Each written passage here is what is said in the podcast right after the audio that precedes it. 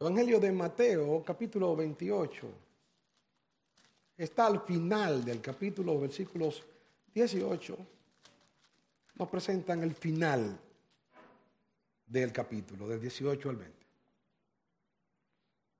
Y Jesús se acercó y les habló diciendo, Toda potestad me es dada en el cielo y en la tierra. Por tanto, id y haced discípulos a todas las naciones bautizándolos en el nombre del Padre y del Hijo y del Espíritu Santo, enseñándoles que guarden todas las cosas que os he mandado, y aquí yo estoy con vosotros todos los días hasta el fin del mundo. Amén. Las últimas palabras de un moribundo deberían ser tomadas muy en cuenta la última voluntad. Por ejemplo, Martín Lutero murió en la misma ciudad donde nació, en la ciudad de Eisleben. No vivía allí, pasó por casualidad o por la providencia divina, enfermó y murió en la misma ciudad donde nació. Y las últimas palabras de Martín Lutero fueron, mendigos somos, eso bien lo sé. Otras palabras de un comandante venezolano al momento de morir fueron las siguientes. Me estoy muriendo, no me dejen morir, no me quiero morir. Me refiero a Hugo Chávez.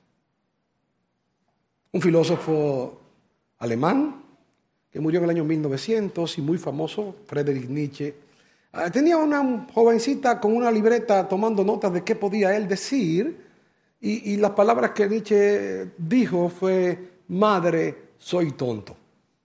Eso fue todo. Están buscando todavía por ahí qué significaba esta profundidad, pero nada, madre, soy tonto. Fueron sus últimas palabras. Las últimas palabras de mi padre. Cuando llegó a la clínica fueron, he venido aquí para hacerles saber a ustedes que yo no tengo nada. Fueron sus últimas palabras. Las últimas palabras de mi madre fueron, ámense mucho ser mucho. Así que las últimas palabras que aparecen aquí en el Evangelio de Mateo procuran que la idea central eh, del Evangelio nosotros no la perdamos de vista. Y, nos encontramos aquí con, un texto que presenta la intención del autor. Y el autor procura que se nos quede bien claro cuál es la misión de la iglesia.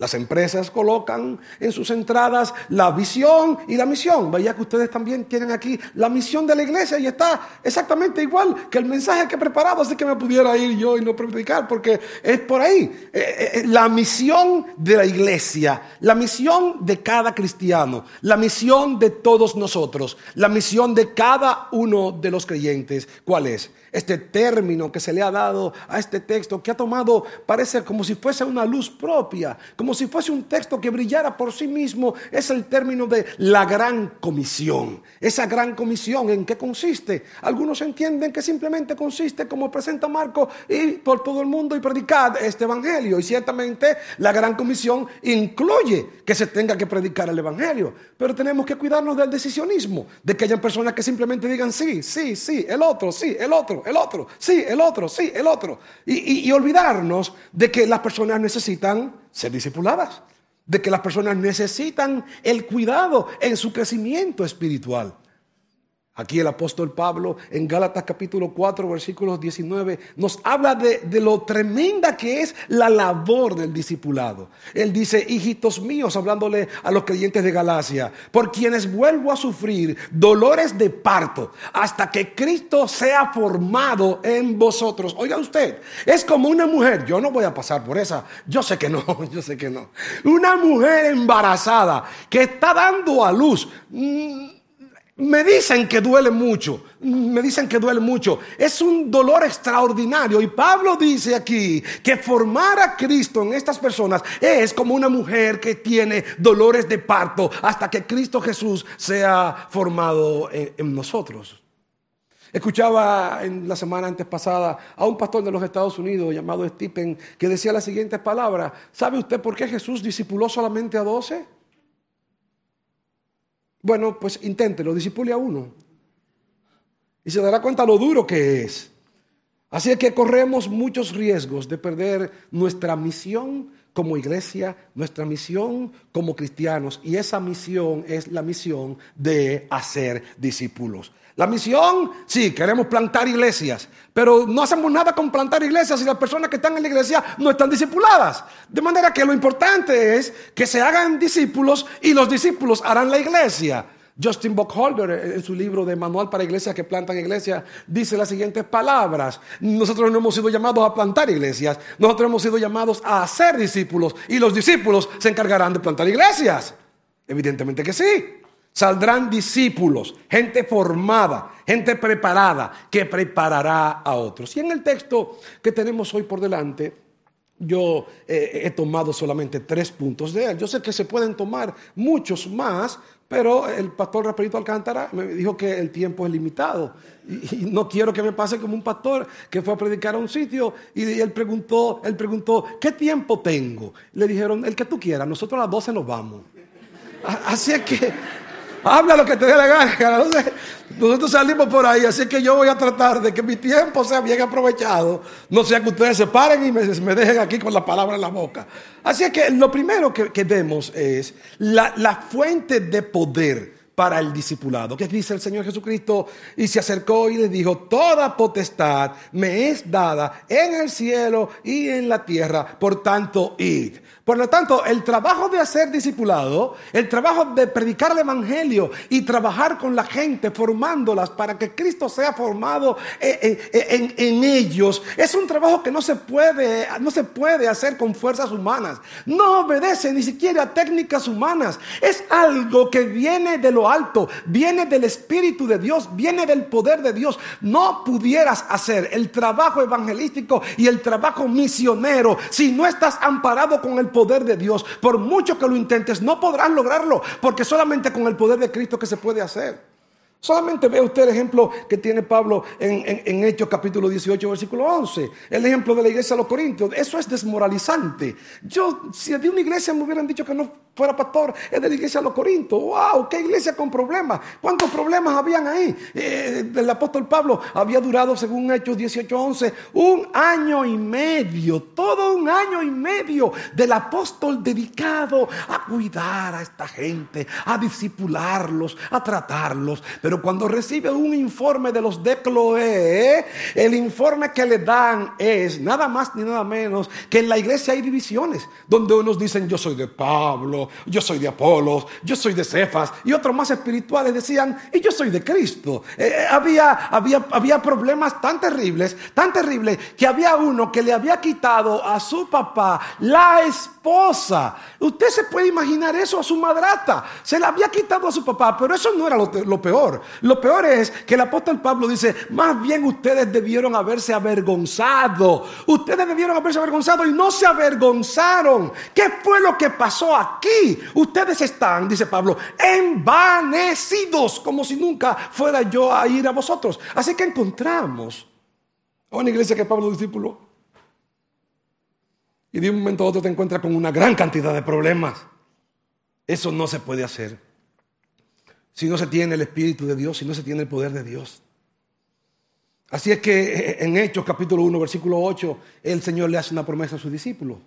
Eh, a veces pensamos que, y no estoy en contra de la preparación, me encanta la preparación, me encanta que cada día estemos más preparados, que sepamos más hermenéutica, que sepamos más griego. Eso, eso está bien. Eso está bien. A mí me encanta la historia de la iglesia, igual que el pastor. Yo soy un fanático de, saber de la historia de la iglesia. Algunos aquí han sido estudiantes míos, han trabajado conmigo y, maravilloso. Yo espero que lo hayan bien en el examen y no me vayan a echar de aquí. Pero, pero lo cierto es que, que no es un antiintelectualismo, pero jamás debemos pensar que porque nosotros seamos cada vez más y más intelectuales, cada vez más y más preparados, nosotros podemos echar a un lado el poder del Espíritu Santo, que es el que transforma el corazón, es el que cambia la vida.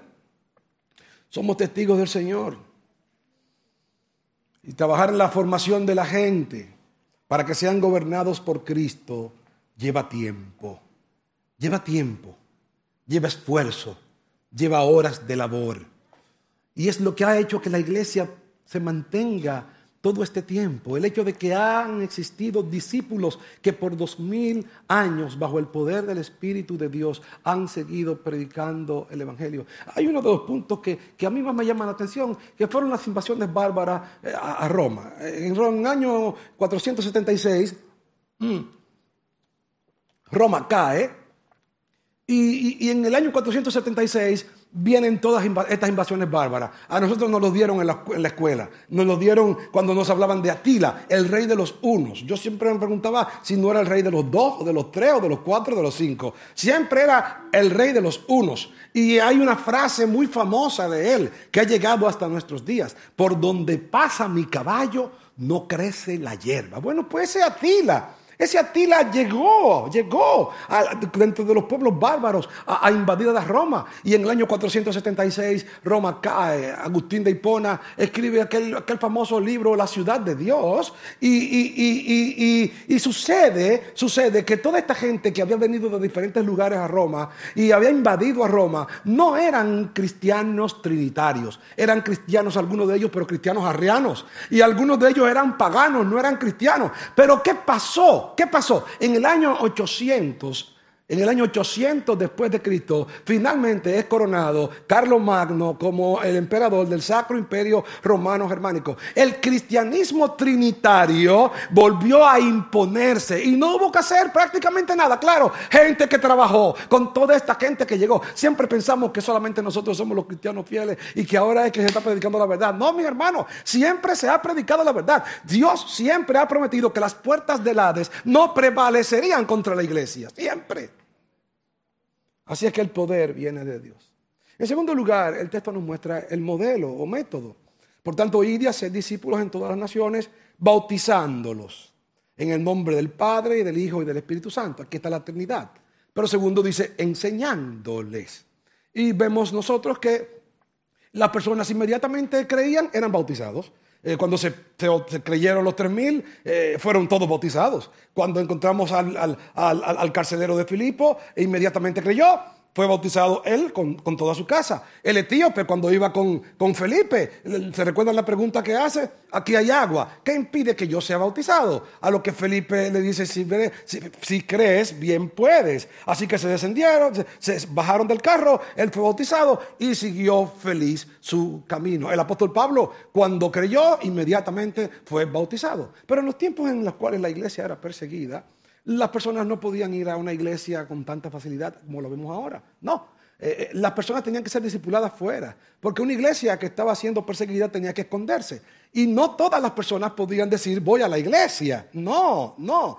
Eh, podía ser un espía, podía ser alguien infiltrado. De manera que lo que se hacía era que se predicaba el Evangelio fuera, las personas creían en el Señor y esa persona se encargaba de disipularlo y una vez estuviera seguro de que no era un farsante, entonces lo llevaba a la iglesia. De ahí surgieron los padrinos. Así es que eso no es un invento de la iglesia católica. Eh, los padrinos surgieron de ahí, la madrina. Gente que se encargaba de disipular a otras personas. Ahora, ¿qué era lo que le enseñaban? Dice el Señor Jesucristo aquí, enseñándoles todas las cosas que os he mandado. Por lo tanto, ¿cómo era que funcionaba, que funcionaba esto? Bueno, en primer lugar tenemos la época, la época apostólica. Los apóstoles iban de diferentes lugares y en diferentes lugares las personas se aglomeraban y, y les hablaban las palabras de Cristo. Pedro iba a diferentes lugares y les hablaba a la gente las palabras de nuestro Señor Jesucristo. Era algo, algo maravilloso. Las personas hacían preguntas y Pedro mismo las contestaba. Eran testigos de la resurrección y hablaban. Todavía el Nuevo Testamento no estaba concluido. Así que, que según Eusebio, a Pedro le dijeron, Pedro, ¿qué va a pasar cuando tú partas a la presencia del Señor y nosotros no tengamos tu presencia luego aquí?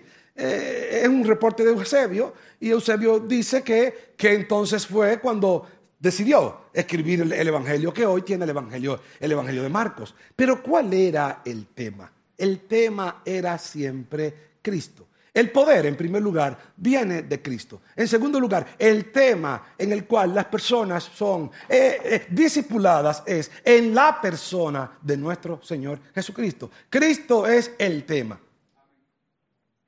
Cuando los autores del Nuevo Testamento veían el Antiguo Testamento, veían en todo el Antiguo Testamento la persona de Jesús. Por eso Juan 1 no se desconecta de Génesis 1. Juan 1 nos dice en el principio era el verbo y el verbo era con Dios y el verbo era Dios. Y Génesis 1 dice en el principio creó Dios los cielos y la tierra. Más adelante en el versículo 2 sigue diciendo, sigue diciendo Juan, todas las cosas por él fueron hechas. De manera que está conectado con, la, con, la, con el relato de la creación. Así es que los autores del Nuevo Testamento veían en el Antiguo Testamento a la persona de nuestro Señor Jesucristo. Cuando le hablaban a los creyentes acerca de Abraham y Abraham que iba a sacrificar a Isaac y de Dios, de Dios dice, y Abraham dice, cuando le pregunta a Isaac, papá, pero yo no veo cordero. ¿Qué le dice Abraham? Dios se proveerá de cordero. Dios mismo dará su propio cordero. Y es la verdad que se transmite en toda la Biblia. ¿Cuál? Que Dios nos dice a nuestros sacrificios y ofrendas y holocaustos, no los quiero más. Todos son imperfectos. Yo voy a dar mi propio cordero, el cordero mío. De tal manera que cuando Juan lo ve, dice, he aquí el cordero de Dios que quita el pecado del mundo. El de Dios era la verdad que, predicaban los apóstoles. Ver a Cristo siempre presente en el Antiguo Testamento y en el Nuevo Testamento. ¿Acaso usted cree que, en el Salmo 1 alguno de nosotros puede decir que se parece a aquel bienaventurado del varón que no anduvo en consejo de malos, ni estuvo en camino de pecadores, ni en silla de escarnecedores se ha sentado? ¿Alguno puede levantar la mano aquí y decir que nunca ha hecho eso? La única persona que califica para esos parámetros la única es nuestro Señor Jesucristo. En el Salmo 2, alzad vosotras vuestras cabezas y asad vosotras puertas eternas y entrará el Rey de Gloria. ¿Quién es ese Rey de Gloria? Jesucristo. Y en el Salmo 22, Dios mío, Dios mío, ¿por qué me has desamparado? ¿Quién es ese? Jesucristo. Y en el Salmo 23, Jehová es mi pastor, nada me faltará. ¿Y qué dice Jesús? Yo soy el buen pastor. Todo el Antiguo Testamento, Cristo dice, habla acerca de mí. Y ellos le hablaban a la gente siempre de Cristo. Cristo es el tema. Y cuando se reunían con Pedro, Pedro les hablaba de lo que hacía el Señor, de todo lo que ocurrió. De cuando aquella vez eh, el Señor iba en una barca, o perdón, ellos estaban en la barca y le apareció el Señor de noche y dijeron, un fantasma, un fantasma. Y, no, el Señor les dijo, yo soy, no temáis, que es la frase de los arrogantes, yo soy, no temáis. Eh, eh, entonces, entonces ¿qué, qué hacen ellos? ¿Qué hacen ellos? Pedro dice, si eres tú, manda que yo vaya a ti caminando sobre las aguas. Y Pedro va caminando sobre las aguas y, empieza a ver la tempestad, se llena de miedo y empieza a hundirse. Mm, bien, nosotros diríamos hoy, el texto lo que está hablando es del control de Dios sobre su creación, pero sin embargo, la gente del primer siglo veía aquí algo que yo estoy seguro que usted lo ha visto, que si usted quita los ojos de Jesús, usted se hunde. Es así. Cuando le llevaron a aquella mujer, adúltera. Siempre me la imagino con sus ropas. No sé por qué, pero me la imagino siempre que la pobrecita. Y estos chupasangre, estos vampiros, la traen ante Jesús para que sea apedreada. Y la ley dice tal cosa, que según la ley tiene que ser apedreada. Ahí está la ley. Decide y vemos la paciencia de Jesús, escribiendo en tierra. Por eso que sabemos que Jesús sabía leer y escribir, ¿sabía usted? Porque escribió en tierra. No escribió ningún libro, pero escribió en tierra. Así que sabía leer y escribir. Muy bien, maravilloso. Y dijo simplemente, el que se encuentre libre de pecado, que arroje la primera piedra. Y todos empezaron a salir, desde el mayor hasta el menor, acusados por su propia conciencia. Así es que era la vida de Cristo. Y, nosotros cuando, cuando discipulamos, ¿qué usamos? Usamos las escrituras, enseñándoles todas las cosas que Cristo ha mandado. ¿Qué, usamos? Usamos los modelos de nuestro Señor Jesucristo. ¿Cómo era, cómo era Él? ¿Cómo era Él? Hay un caso que me encanta, me encanta mucho. Eh, eh, está en, Mateo capítulo 17, versículo 24. Y es eh, si el Señor era buena paga o no. Mm. Dice, cuando llegaron a Capernaum, se acercaron a Pedro los que cobraban el impuesto de las dos dracmas y dijeron, ¿no paga vuestro maestro las dos dracmas? La respuesta de Pedro fue larga No, él dijo sí. ¿Ya? Sí, él paga. Señor, paga su cuenta. No iba a decirle, mira, Señor, no hay dinero. No, no. Vamos a buscar la forma. Ve al lago, tira un anzuelo y encontrarás. Yo quisiera hacer lo mismo, no puedo. Encontrarás dentro dos monedas, hacerla por ti y por mí. Pero lo cierto es que, que vemos a Cristo, admiramos a Cristo. Y en la medida que le admiramos, le enseñamos a otros cómo era Él. Como dice Pablo en 2 Timoteo 2.2, lo que has oído de mí ante muchos testigos, esto encarga a hombres fieles que sean idóneos para enseñar también, también a otros. Pablo, Pablo utiliza siempre para resolver todos los problemas a Cristo. Hay un esposo que no ama a su esposa. Y dice, pastor, yo no la amo. Ya el amor se me salió. ¿Se te salió? Sí, se me salió el amor. Bueno, aquí dice el texto de Efesios 5, maridos, amad a vuestras mujeres, así como Cristo amó a la iglesia y se entregó a sí mismo por ella. Eso es lo que dice ahí. Ahora, ¿qué utiliza Pablo? Mira, ama a tu mujer para que te vaya bien, te va a llevar a la mesa eh, todos los días de fiesta una bandeja con frutitas y te va a ir muy bien en todo. No, él le dice, maridos, amad a vuestras mujeres, así como Cristo. Cristo es el ejemplo. Amó a la iglesia y se entregó a sí mismo por ella.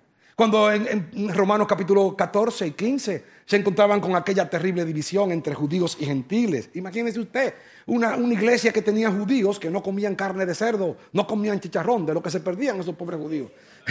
Porque si hay algo bueno en el mundo es un chicharrón. ¡Ay, qué cosa tan rica! Esto lo firman. Sabroso, pero ellos no comían chicharrón. Pero imagínese usted que un judío esté en una, iglesia con un hermano que venda chicharrón. no, imposible, no iba a estar en ese templo. Ese judío no iba a estar ahí. Así que Pablo tiene que escribirle en, en, Romanos capítulo 14 y en el 15. Así que los que somos fuertes debemos soportar la flaqueza de los débiles y no agradarnos a nosotros mismos, porque ni aún Cristo se agradó a sí mismo. El ejemplo es Cristo. Ah, hay un problema entre los hermanos de la iglesia de Filipo. ¿Cómo lo resuelvo? Haya pues en vosotros este sentir que hubo también en Cristo Jesús, el cual siendo en forma de Dios no estimó el ser igual a Dios como cosa que aferrarse, sino que se despojó de su gloria tomando forma de siervo, hecho semejante a los hombres, y estando en la condición de hombre se humilló hasta la muerte y muerte de Cristo. Eso te lo voy a resumir en una palabra muy sencilla. Si Cristo siendo Dios se humilló, ¿quién eres tú para no humillarte? Eso es todo. Pablo siempre utiliza a Cristo. Así que en primer lugar vemos el poder, es Cristo. En segundo lugar, el método y el modelo es Cristo. Y en tercer lugar, la compañía especial es Cristo. Y aquí yo estoy con vosotros todos los días hasta el fin del mundo. Amén. Aquí hay una promesa triple. Una promesa de compañía, una promesa de frecuencia de compañía y una promesa de duración de compañía. Una promesa de compañía. Yo estoy con vosotros. Yo estoy con vosotros. Cristo ha prometido su compañía especial en la labor que tenemos todos los cristianos por delante. Y es que Él ha de estar con nosotros todos los días hasta el fin del mundo. Y algunos dirán, sí, Él está con nosotros. Bueno.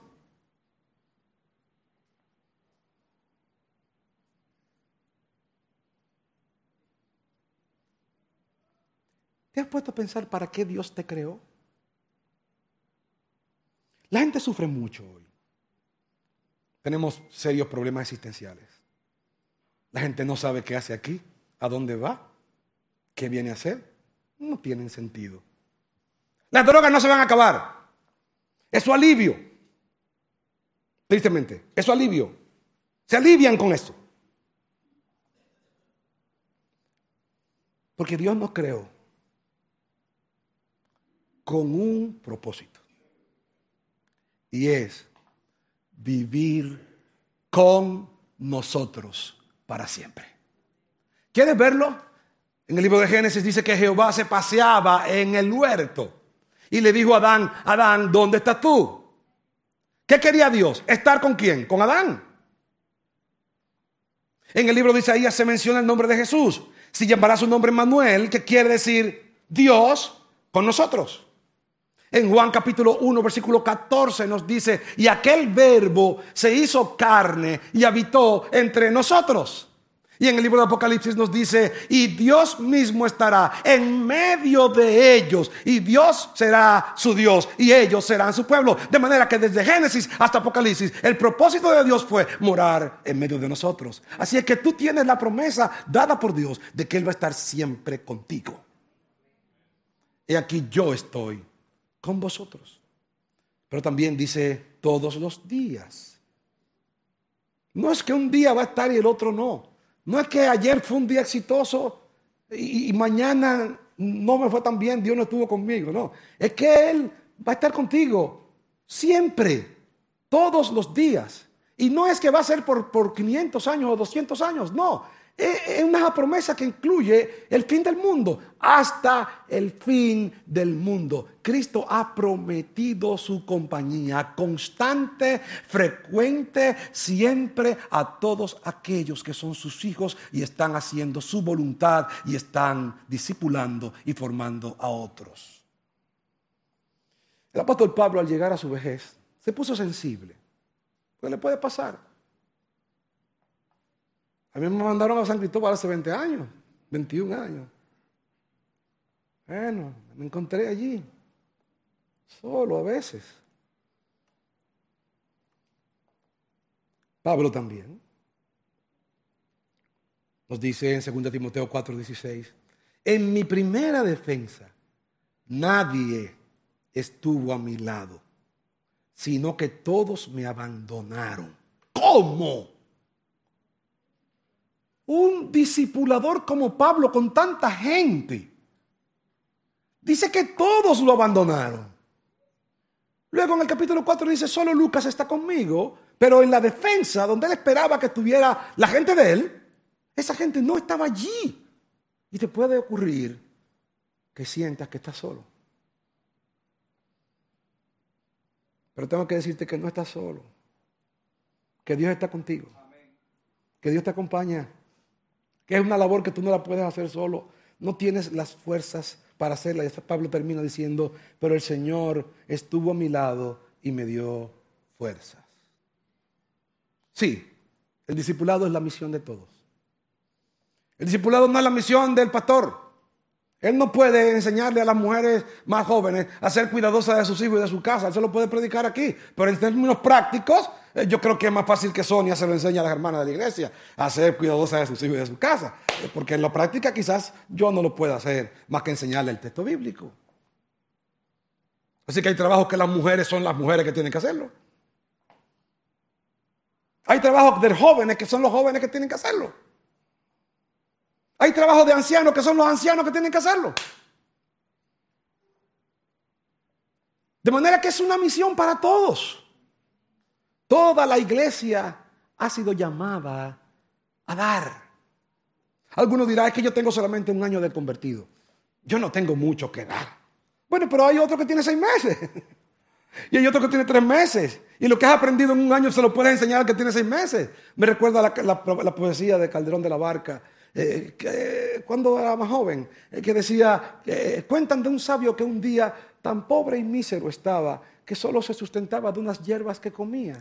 Habrá otro entre sí, decía, más pobre y triste que yo. Y cuando el rostro volvió, halló la respuesta viendo que otro sabio iba cogiendo la hierba que le arrojó.